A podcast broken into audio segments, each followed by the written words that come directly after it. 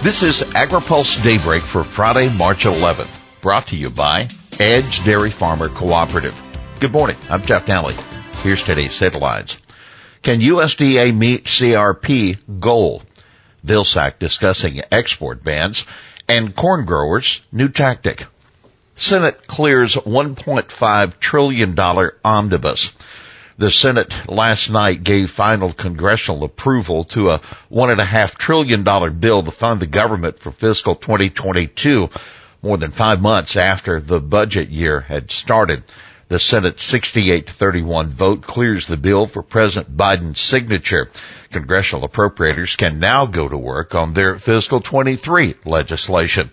You can read our report on what's in the FY22 omnibus at agripulse.com.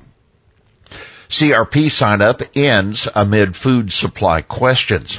Today's the last day for landowners to apply for the Conservation Reserve Program under the latest general sign up. The Biden administration sees CRP as a vital climate initiative and has been working to get enrollment closer to the cap set by the 2018 Farm Bill, 27 million acres starting in October. This week, the top Republican of the Senate Ag Committee called for delaying the sign-up, citing uncertainty about the impact of the war in Ukraine on global food supplies. USDA isn't backing away from trying to maximize the sign-up. But during the Commodity Classic yesterday in New Orleans, Farm Service Agency Administrator Zach Ducheneaux was pressed by farmers on how the war would affect CRP enrollment. He described the acreage cap as a goal, but also seemed to concede some farmers may decide to keep land out of the program. Our job is to provide producers an option. Producers can exercise whatever option they want, he said. By the way, his boss, USDA Undersecretary Robert Bonnie, told AgriPulse the war would have no impact on the department's management of CRP. We'll continue to try to get land into the program. The Ukraine stuff hasn't changed our calculus on any of the CRP stuff, he said. Now keep in mind about 22 million acres are currently enrolled in the program and contracts on 4 million acres do expire in September. Vilsack addresses G7 ag ministers on Ukraine. Ag Secretary Tom Vilsack was scheduled to speak today virtually with fellow G7 agriculture ministers. And a key issue will be how some nations are restricting exports of agricultural commodities that due to the war in Ukraine, sources tell AgriPulse. Ukraine is a major producer of corn, wheat, and sunflower oil.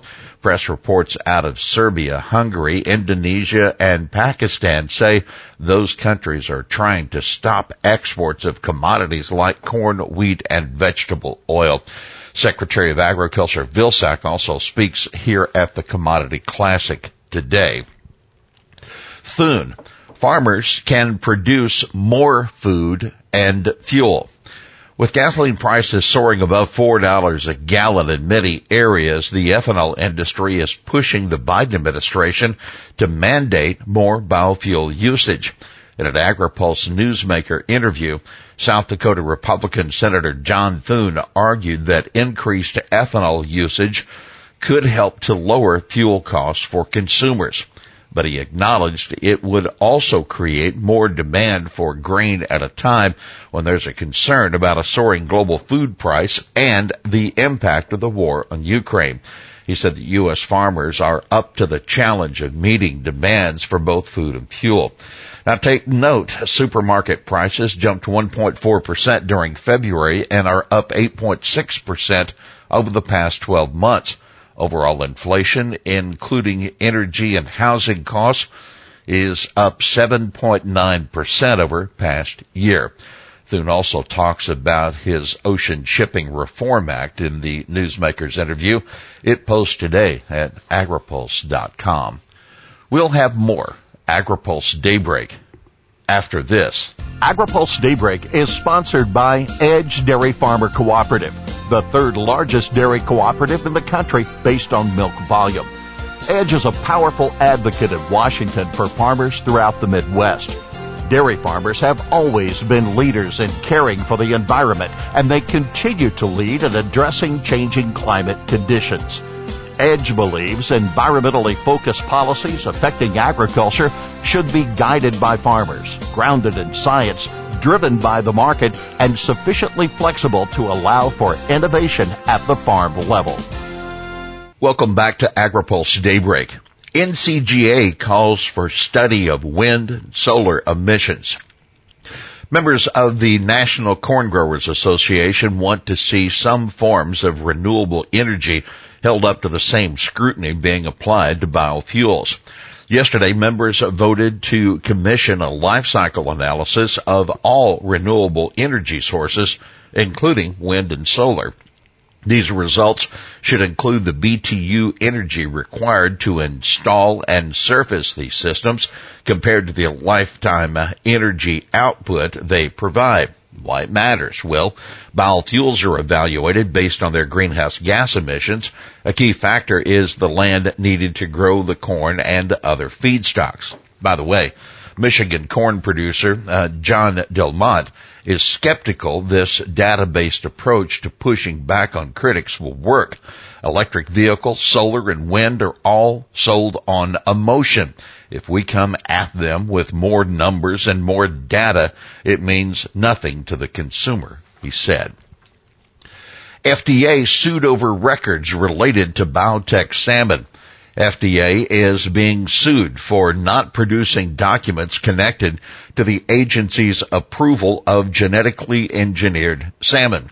The Center for Food Safety and Advocacy Group has filed a Freedom of Information Act and FOIA lawsuit alleging that FDA has not conducted an adequate search of responsive records related to the approval of AquaBounty salmon or estimated when its search will be complete.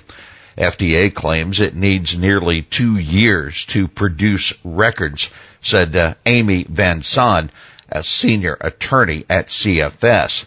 In November 2020, a federal judge said FDA had not adequately analyzed whether the GE salmon might be able to escape into the wild, but declined to shut down the Indiana facility where the fish are being raised and for commercial harvest.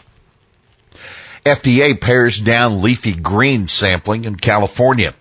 Food and Drug Administration won't be conducting broad sampling of leafy greens in the Salinas Valley during the growing season as it did last year to check for E. coli and salmonella.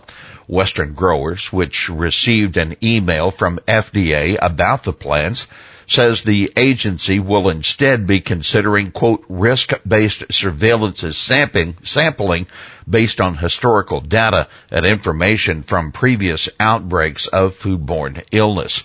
The agency is reserving the right to release its approach if necessary. By the numbers, 12.5 billion that's the amount of damage that weather related disasters called U.S. farms and ranches in 2021, according to a new estimate from the American Farm Bureau Federation. That total does not include damage to timber and infrastructure. The estimate is based in part on an analysis of crop insurance data. Here's today's She Said It. If your limit up and your limit down, it's quite a roller coaster we're on. That Nicole Berg, president of the National Association of Wheat Growers, on the recent volatility in wheat futures. She spoke to AgriPulse on the sidelines of Commodity Classic. Well, that's daybreak for this Friday, March 11th, brought to you by Edge Dairy Farmer Cooperative. For the latest news out of Washington, D.C., visit agripulse.com. For AgriPulse Daybreak, I'm Jeff Nalley.